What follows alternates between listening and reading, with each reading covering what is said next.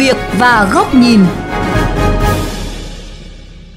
Thưa quý vị và các bạn, các đề xuất về đèn nhận diện của mô tô, về cấm vượt đèn xanh khi phía trước ùn tắc trong dự thảo luật giao thông đường bộ sửa đổi thật ra đều có lý do. Sự phản ứng của dư luận đôi khi do chưa hiểu đúng, thiếu thông tin và có phần bị đẩy lên cao hơn thực tế. Nhưng điều đáng tiếc là sự lên tiếng của cơ quan chức năng trong các trường hợp này đã khá chậm, thiếu chủ động, gây ra dư luận bất lợi. Mời quý vị và các bạn cùng đến với ghi nhận của phóng viên Quách Đồng qua chuyên mục Sự việc và góc nhìn ngày hôm nay.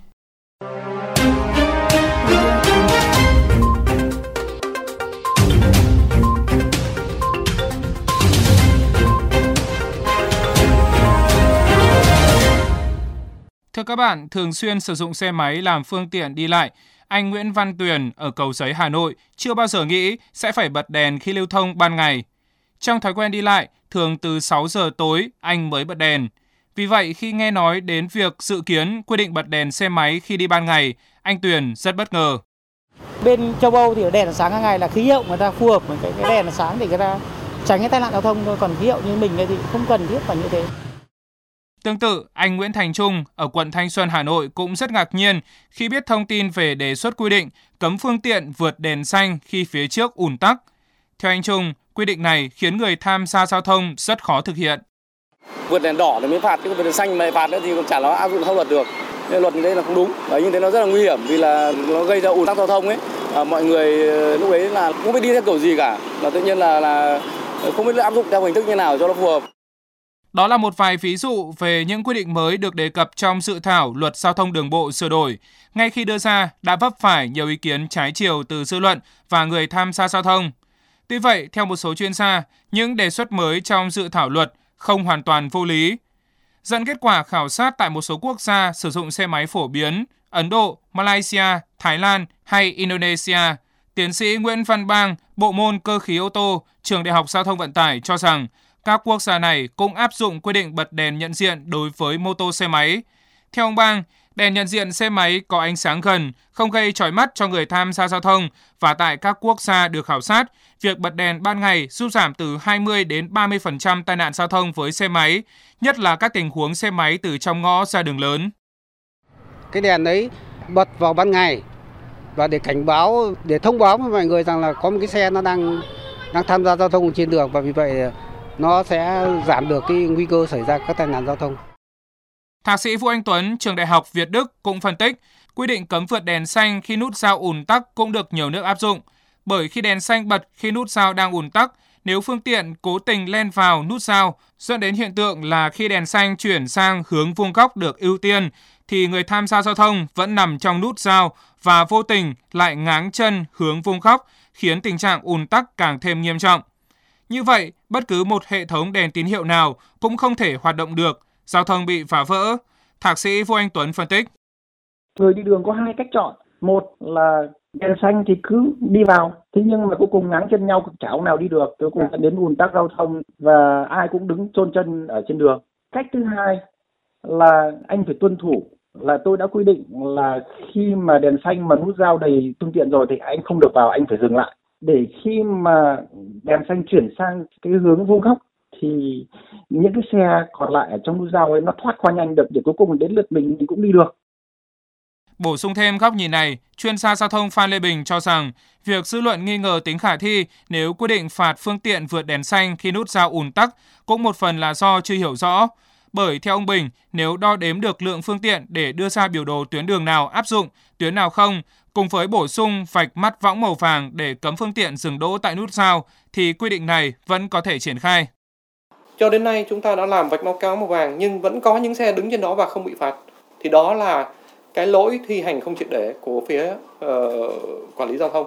Cho nên nếu chúng ta muốn tránh cái việc người dân dừng trong nút giao khi vẫn còn đèn xanh thì việc đơn giản nhất đó là chúng ta vẽ cái vạch mắt cáo màu vàng lên toàn bộ phần diện tích ngã tư và tiến hành phạt triệt để những xe nào mà đang đứng lại trên cái diện tích đó, bất kể là đèn xanh hay đèn đỏ. Các ý kiến cũng cho rằng việc đưa ra những quy định mới tại dự thảo luật giao thông đường bộ sửa đổi cũng trên cơ sở tham khảo kinh nghiệm của các nước phát triển.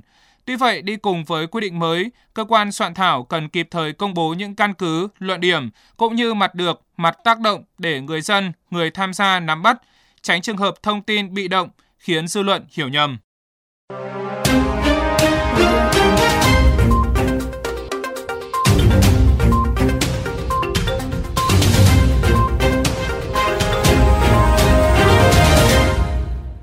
Thưa quý vị, với những quy định mới có thể gây phiền toái cho người dân, việc gặp phải ý kiến trái chiều là điều dễ hiểu.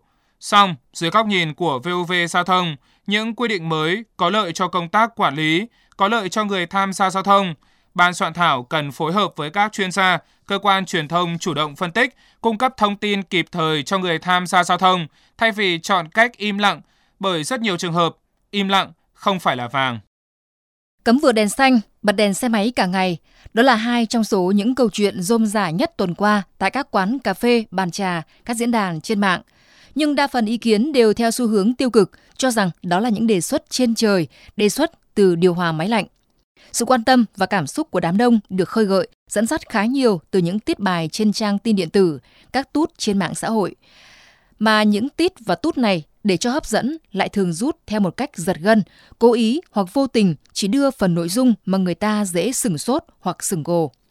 Người bình tĩnh và có đủ thông tin sẽ không phán xét vội vàng về sự khác lạ của đề xuất mà nhìn nhận ở tính chính đáng của căn cứ. Nếu trích đúng thuật ngữ là đề xuất bật đèn nhận diện mô tô xe máy thay vì chỉ nói là bật đèn xe và nếu được giải thích rằng đèn nhận diện không phải đèn chiếu sáng thì người nghe đã không cau mày khó chịu khi hình dung đến hàng triệu chiếc xe trên đường bật đèn dưới cái nóng hơn 40 độ ngày hè. Cũng sẽ không có những phép thử của nhân viên một trang điện tử nào đó bật đèn chiếu sáng trong ngày đỉnh điểm nắng nóng vừa qua để rồi đổ thêm dầu vào đề xuất về một loại đèn hoàn toàn chẳng liên quan. Trong khi đó, thông tin về việc đèn nhận diện mô tô xe máy được áp dụng tại một số quốc gia có điều kiện giao thông và khí hậu tương đồng Việt Nam đem lại hiệu quả rõ rệt, chỉ xuất hiện lác đác. Tương tự như vậy, chuyện cấm lưu thông ngay cả khi đèn xanh, khi phía trước đang ùn tắc cũng không hề gây phản ứng đối với những ai từng theo dõi tình hình ùn tắc ở đô thị, mà được hiểu như một giải pháp phân luồng điều tiết từ xa. Bởi rất nhiều trường hợp ùn tắc sơ sơ phía trước, nhưng vì đến pha đèn xanh nên người người vẫn thi nhau ào lên. Lực lượng chức năng chưa kịp tiếp cận phân luồng thì giao thông đã bế tắc.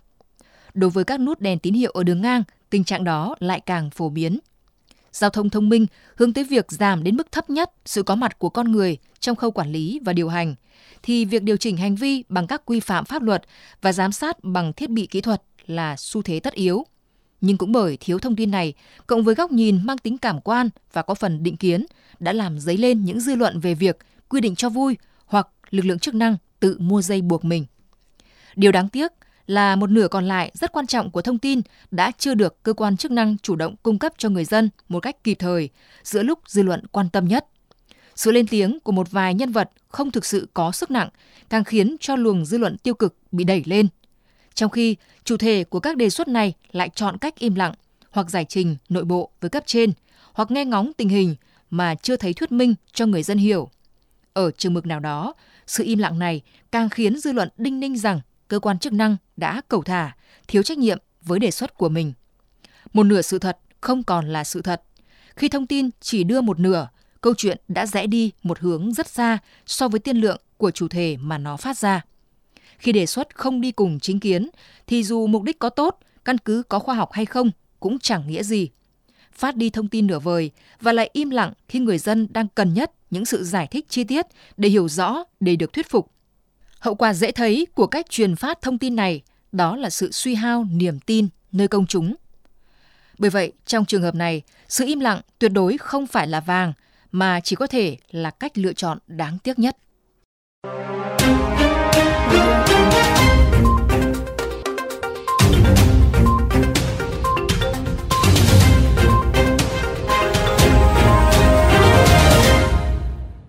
Đây chuyên mục sự việc và góc nhìn với chủ đề khi đề xuất không đi cùng chính kiến cũng xin phép được khép lại. Quý vị và các bạn có thể nghe lại chuyên mục trên trang điện tử vovgiao thông.vn. Hẹn gặp lại quý vị và các bạn trong các chuyên mục lần sau.